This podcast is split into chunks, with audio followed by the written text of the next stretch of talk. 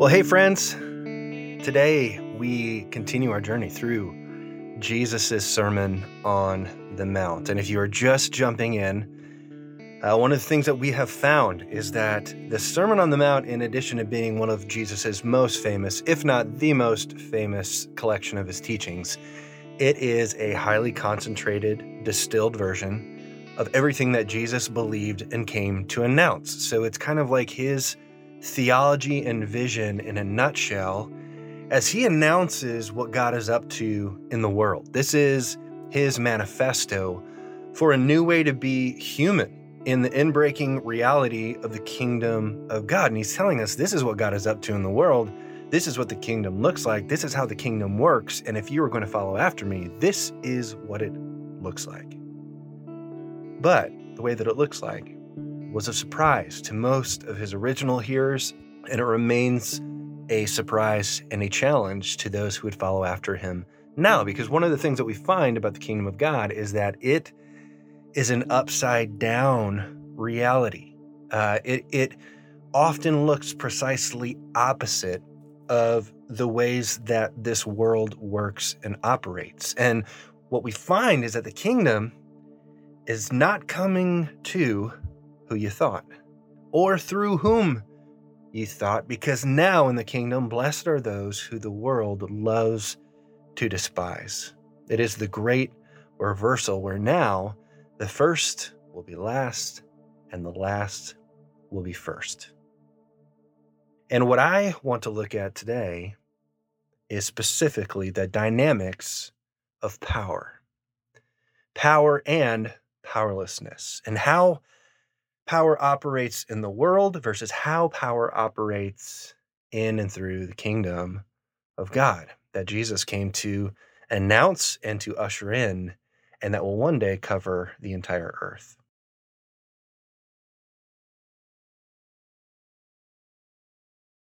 Now, I don't know if you saw or not, but uh, a few weeks ago, Vladimir Putin threw a rally in the midst of his war on Ukraine. And if you have been following the events of the invasion of Ukraine, you know that it has been an ugly, ugly business. Um, it, the people of Ukraine have suffered and continue to suffer greatly. They are a much smaller nation. They do not have the same kind of army um, and size and resources that Russia has traditionally had. Um, some have called some of the, the acts in this war by Russia Uh, as genocide, and there have been numerous war crimes already being brought to the international community, and much of the world has condemned this war in support of Ukraine. And behind of it, all of it is, of course, the leader of this modern empire, Vladimir Putin. And just this past month, he threw a rally in Russia in support of his war, his, his invasion of Ukraine. And in it, Putin ventured to quote Jesus. And he quoted a version of Jesus' words in John fifteen, where he said, "No one has greater love than this, to lay down one's life for one's friends." Now, I'll say it never is surprising to me when people quote Jesus or they wish to co-opt his influence for their cause. To this day, most still want Jesus on their team, apparently even corrupt dictators. But what does surprise me, however, is when Jesus' words are twisted and used in such a way to suggest the very opposite of what he meant. And that's what we see happening here. Jesus said these particular words on the way to the cross, where he would willingly lay down his own life for others. Putin, on the other hand, quoted these words while he willfully uses his own position and power to sacrifice and take the lives of others for his own benefit, which is the story of human history. There is nothing new here. So one is a perfect example of how power is used by empires and their leaders in a broken world, east of Eden.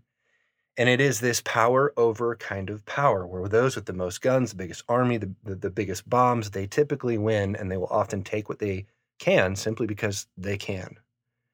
But Jesus, in his life and in the Sermon on the Mount, announced and lived an altogether different kind of power. And his was a power under kind of power, right? He announced with his life, his death, his resurrection, and the sermon that this is the way in which the kingdom of God works and the power of God is unleashed. And then, get this, he beckoned to those who would follow after him to pick up their cross and do likewise, laying down their preferences, their resources, indeed their very lives, and any claim to power they might otherwise have, to lay down those things so that others might have life. And this is this is the great reversal that is the kingdom of God.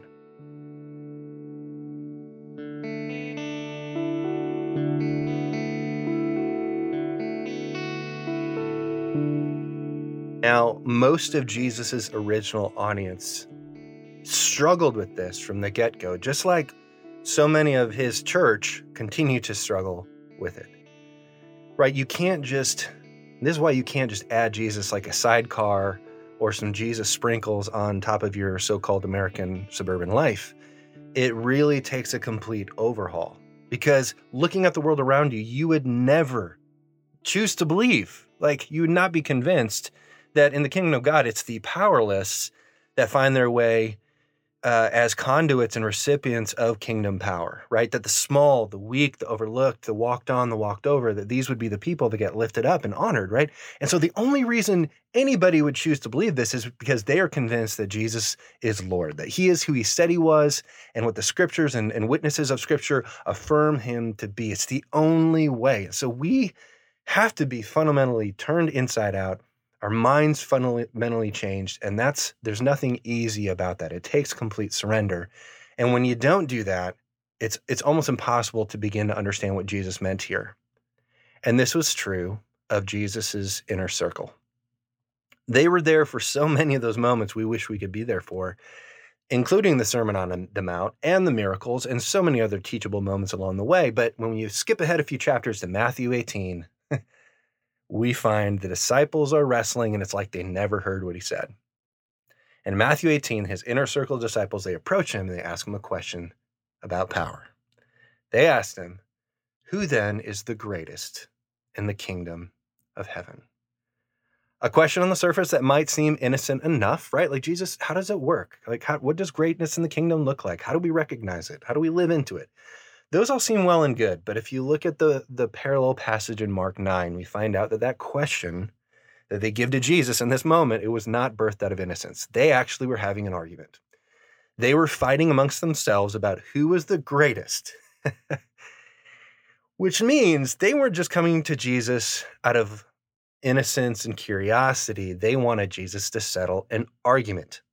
And most of them thought they already knew the answer. They just wanted Jesus to prove them right. Who amongst them was the greatest, right? Jesus, who among us is the greatest? We will humbly submit ourselves to your wisdom. Who's the best? Who's right? Who's wrong? Who's the furthest ahead? Who's winning? Who's looning, losing? Who's the greatest, Jesus? We, we got to know. Now, I'm sure that there were some who thought it was Peter. Uh, Dave Johnson rightly points out that Peter probably thought it was Peter. And Peter often comes off as kind of your typical leader type, right? So we've got good reason to think that maybe it is Peter. I mean, he's he's got a loud, boisterous personality. He's very self-confident. He's often amongst the disciples the first to speak when asked or called upon, or to respond to a challenge when it's given. He was the first one to get out of the boat, right? He's the only one to walk on water. None of the other disciples did that, so he's got to be the greatest, right?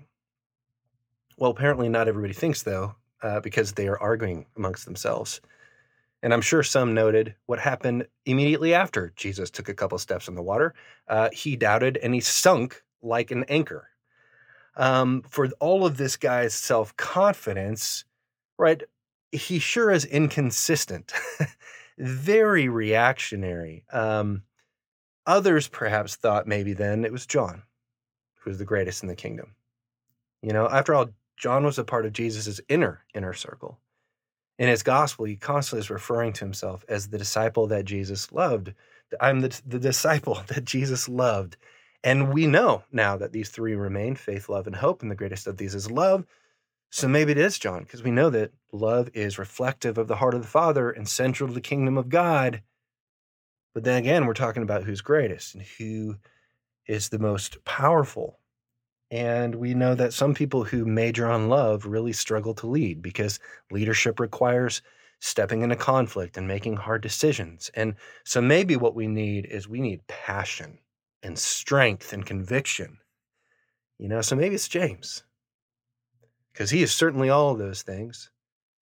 But then again, again, we know those who are really, really zealous and passionate and have strong convictions, sometimes they're bulldozers and they run right over people. So maybe it's Andrew, right? Who's faithfully serving behind the scenes with no need for titles, no need for fanfare, who just keeps bringing people faithfully to Jesus. Surely he's got to be the greatest, right? So who is it, Jesus? Who's the greatest? Is it the Baptists, the Presbyterians, the Methodists? Is it the Catholics? Is it Protestants? Is it the charismatics? Is it the fundamentalists? Is it the disciple who is gifted at being up front? Is it the one who faithfully serves behind the scenes? Is it the evangelist? Is it the preacher? Is it the leader? Is it the servant? Jesus, we got to know. And then we're told in verse two that in response, Jesus called a little child and he placed that child among them. And we know from the Greek that this isn't an old child. This isn't a middle schooler. This is a young child. So I think, just think somewhere between the ages of four and six years old. Jesus sets before them a kindergartner. And he essentially says this. You want to know? You guys want to know who is, what greatness in the kingdom of God looks like? Who is a conduit for the power of God? Who has access to all of it? Then I want you to take a long look at this kindergartner. There it is. Everything that is required for greatness and power in the kingdom of God. It's right here in this little one. And it's really important that you take a long look at this little one, because as of right now, everything in this child that postures them for greatness in the kingdom, you don't have. Because he goes on and he uses a very important word. And he says this, truly I tell you, unless you change and you become, unless you change and you become like little children, you'll never enter in and experience the fullness of the kingdom. He says, you're going to have to become. You are going to have to change from who you are and where you are right now. You are going to have to undergo a process of transformation. And this process of transformation isn't the kind that you typically think of. It's not an upgrade. It's not something bigger, better, greater, more celebratory, more noteworthy. It doesn't come with a bigger platform. It's not caterpillar to butterfly or ugly duckling to beautiful swan, a transformation that goes up and to the right always. No, Jesus seems to be talking about a very different kind of transformation here. A kind of becoming that involves a journey of descent. Now, one of my best friends in the world, Mike Jarrell, has a quote that I think rings true on this note. And he says, you know, you need to be very careful when you climb the ladder of status, wealth, or whatever. Because as you're going up, you just might pass Jesus on his way down. And this seems to be precisely the kind of journey that Jesus is calling his disciples and any of us who would follow after him into, which I think had to be really frustrating. Right? Like, Jesus, I don't think you understood the question. We didn't ask you who the cutest in the kingdom of God is. No, uh, we were asking about power. We're asking about greatness. And man, I'll just tell you, if as it pertains to greatness and power and children, nothing has changed in two thousand years. It's the same back then as it is now. If we're talking about those in this world who have the power, they hold the power. They can use the power. They can enforce their power and get their way. It's not a child.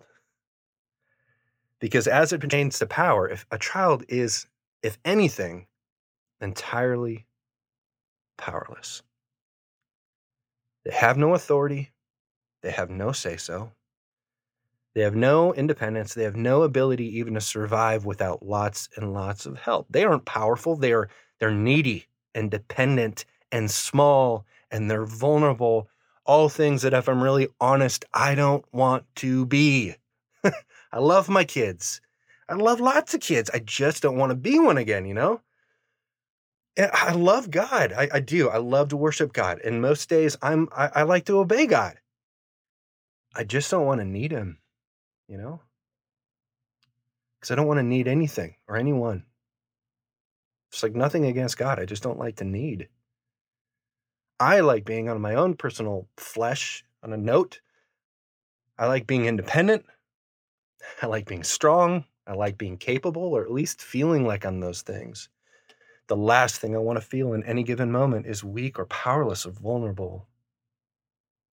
But then Jesus, our rabbi, our teacher, our Lord, says, but you want to know what greatness in the kingdom of God looks like.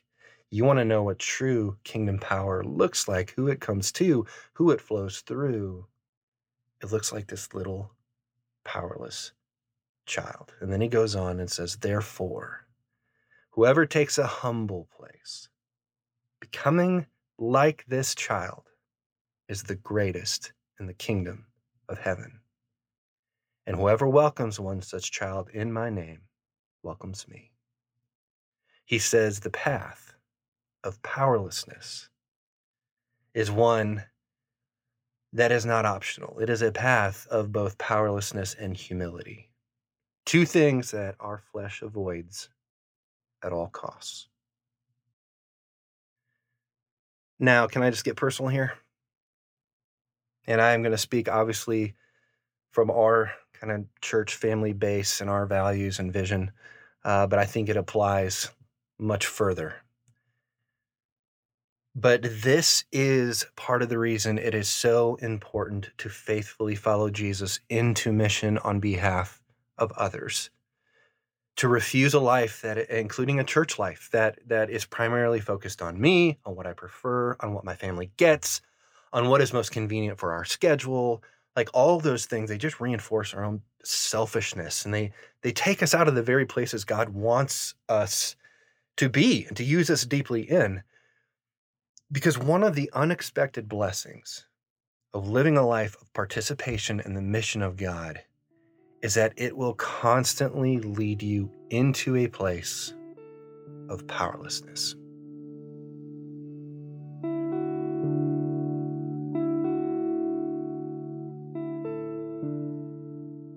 You know, I think I, I've shared on here before, um, but for us, you know, as we get older, our context of joining Jesus on mission and, and his ongoing, unfolding, expanding mission in the world continues to grow. And one of the places that has become a new place for us is middle school. We have two middle school daughters, and, you know, as we were praying and dreaming of our home, being away from home for all these kids around us, we always pictured the elementary school that we've been so involved with over the last few years. But what we have been surprised to find is that now we have this tribe of middle school kids that that essentially kind of live in and out of our home. And so we have tried to lean into where we see God already at work. And here about a few weeks ago, we so we throw this big murder mystery dance party night Uh, for a bunch of our, our kids' friends. And it was insanity. It was a riot. Oh, but it was insanity. We had about twenty middle schoolers. Um, they all dressed up in character. Uh, a bunch of their parents ended up staying the night, uh, hanging out all night because we were having so much fun. And, and man, it was, it was nuts. But by the time we got everything cleaned up and we went to bed, it was one forty-five in the morning.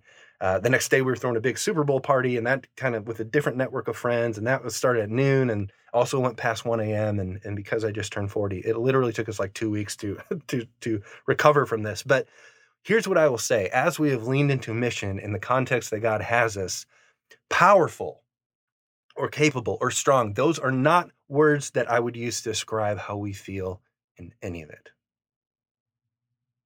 One of the kids who is regularly crashed at our house as a kid that we'll call Gabriel. And Gabriel lost his dad when he was young, and he is the last kid living under the roof, and he and his mom uh, are very, very close. His mom is his world. And here just a few weeks ago, uh, we got the call. Um, she, doctors had found a mass in her brain, and she was being rushed into surgery immediately. And through a series of events, he ended up staying at our home for the next few nights, which is an incredible honor and a blessing. But here's this kid, and it feels like the whole floor has been ripped out from under his feet. And, and he's got nowhere to go. He's staying with us in this emergency moment. And I'll just tell you, as much of an honor as that is, how does it feel? You know, when you've got this middle schooler in the other room and, and he feels like his whole world is falling apart. He's got nowhere to go. So he's crashing on our couch, doesn't believe in God, and in fact is really turned off to the idea. In that moment, I'll tell you, powerless is a really good word for it. It feels really, really powerless.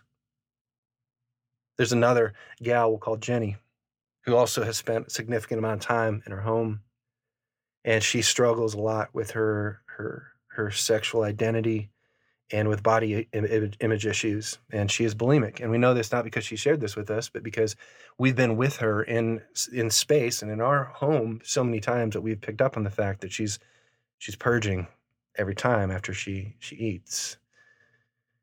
And you know how it feels to be in this kid's life and so long for them to know their creator and to see themselves through their creator's eyes, to know, for her to know that she is has been perfectly and wonderfully made and that nobody can take that from her and that she is beloved and that there are people who care about her and that she doesn't need to do this. Uh, it feels pretty, pretty powerless. There's another gal in that same group of friends named Allie, and Allie has lived a very hard life that she wears all over her person. She looks so much older than she is. Like many kids in our area, her parents are not around. We don't know what happened there, uh, whether they passed away or whether they're in prison, but her older brother has full guardianship. But he can barely take care of himself, let alone raise and care for his little sister.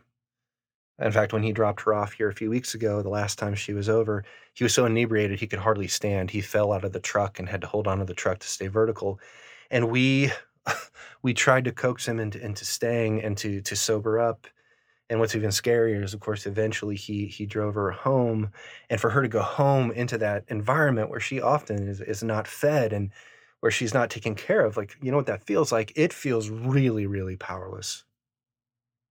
A couple of weeks ago, I got invited to a birthday party uh, by a single dad who's a good friend in, in, in our neighborhood. His son's birthday party, and, and me and my our youngest, Jackson, went to it. And I got to meet all kinds of family friends, and Jackson was really the only kid there that was his age, so it was a big thing that, that we were invited and got to go. But I got to hang out with his family, got to meet his mom, and I got to meet his mom's uh, girlfriend or friend. I'm not I'm not sure there, but she shared Uh, in the course of our hanging out that she had st- stage four breast cancer. And about an hour to us hanging out in this, this bar and, and sharing a bit of life and stories and laughing, she turned to me and she said, you know, I shared with you, I have stage four breast cancer. Uh, you're a pastor, right? Maybe you could, maybe you could pray for me. And so I grabbed my youngest, Jackson, who's seven. I said, buddy, we're going to go pray for our friend in this beer garden. Come with. And he said, why? I said, well, she's sick. And I don't think that Jesus ever desired for people to be to be sick. I don't think that was part of the plan. So we're going to pray and ask God to, to heal her and take that sickness away. And he said, okay. And we bounced out into the beer garden and wrapped arms around uh, the four of them and, and prayed over her, which was this beautiful kingdom, precious moment. But you know how it feels to long for Jesus to break in and to take this sickness away and to spare her life, but to have no earthly power or ability to change a single thing in this life or to pull that off. It feels so, so powerless. And I mentioned the school in our neighborhood that has been mission central for us last few years. We love this school. It's a tough school. It's a tough school to work in. And so we have been very, very present there. And one of the most broken parts of our city is just over the hill. It's a government projects. Half of that community feeds into the school.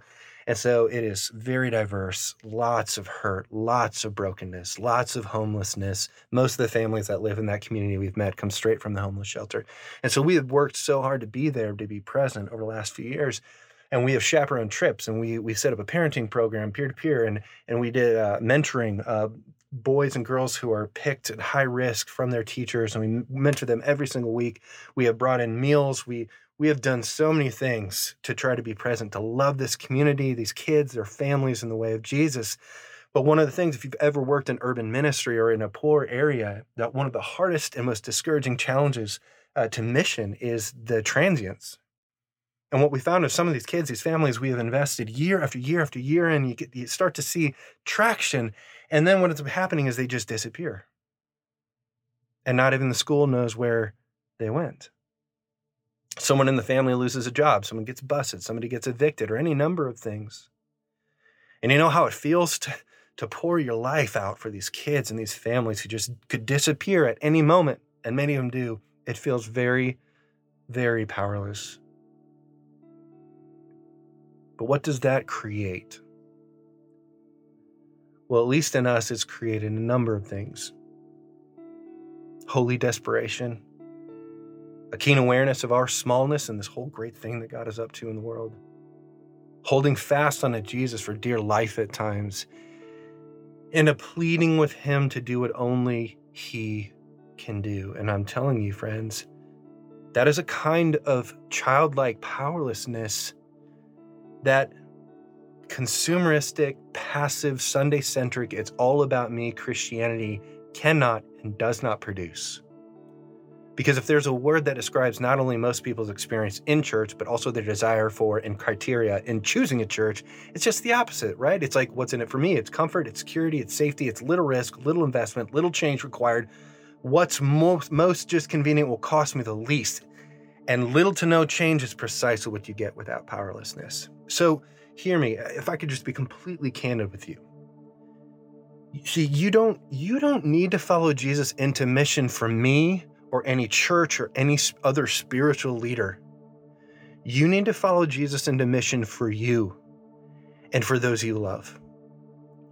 Because friends, this is where we get changed.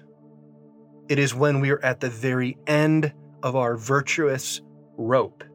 It is when we are stripped of the strength that we project in the world all the time, how we want people to see us to be. It's when we've entered into the messy lives of people that Jesus died for, and we are so in over our head and out of control.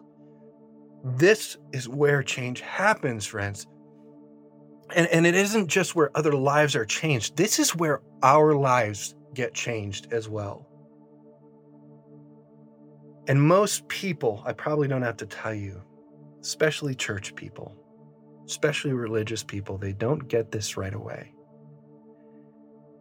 And I think we can take some comfort in the fact that Jesus' inner circle of disciples didn't get it right away either.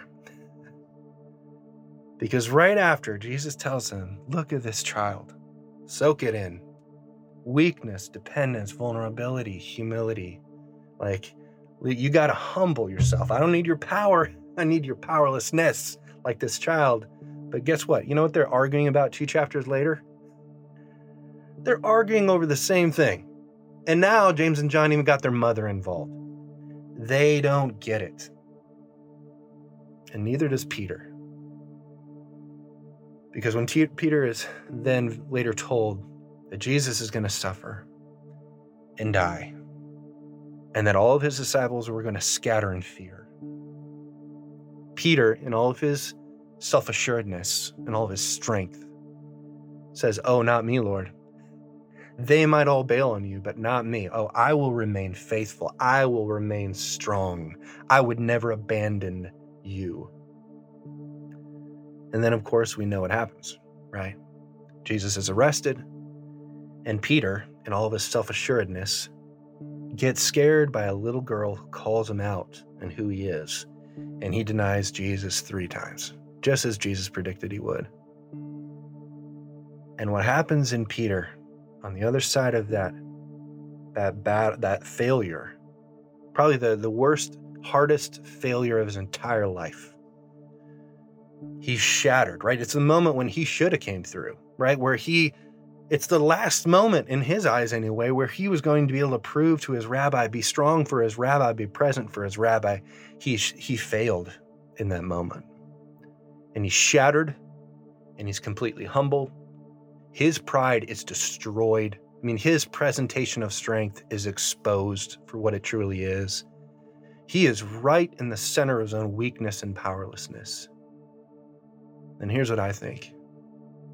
I think it's in that moment that now, after that failure, after coming to the end of himself, of being exposed, of falling on his face in the worst way, at the worst moment, that now, and only now, is he ready to be used by God in a mighty way. And incredibly, on the other side of the resurrection, that's exactly what happens. And I say all this in summary just to say this. I think it's when you and I are powerless, or we're in the center of our powerlessness, when we find ourselves feeling utterly powerless, that it is there that we are perfectly positioned to be used by God. All right, we are called to see the powerless, to advocate for the powerless, to learn what it means to learn from the powerless, and on a personal level to minister out of our own powerlessness. And it is, that's a different kind of power. That is an upside down power. That is kingdom of God power. That is a self-sacrificial power.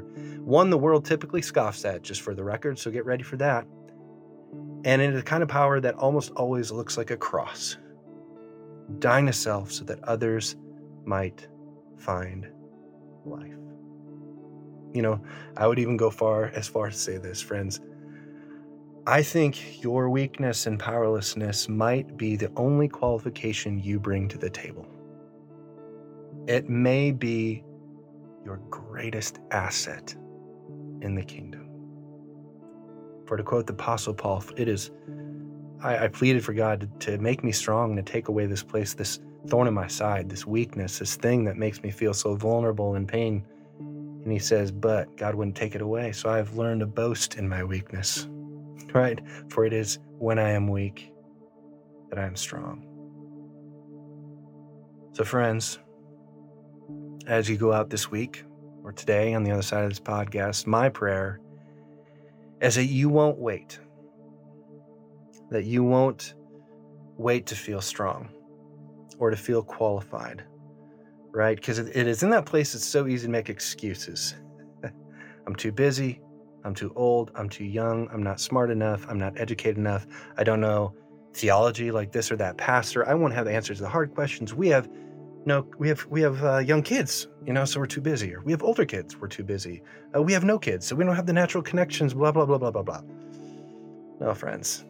No, you are right where you need to be. And the more weak and incapable you feel, the more ready you're used to be God, by God in a powerful kingdom way. May you come to know this in your heart, mind, and soul, and may it propel you forward with humble courage. Grace and peace, friends.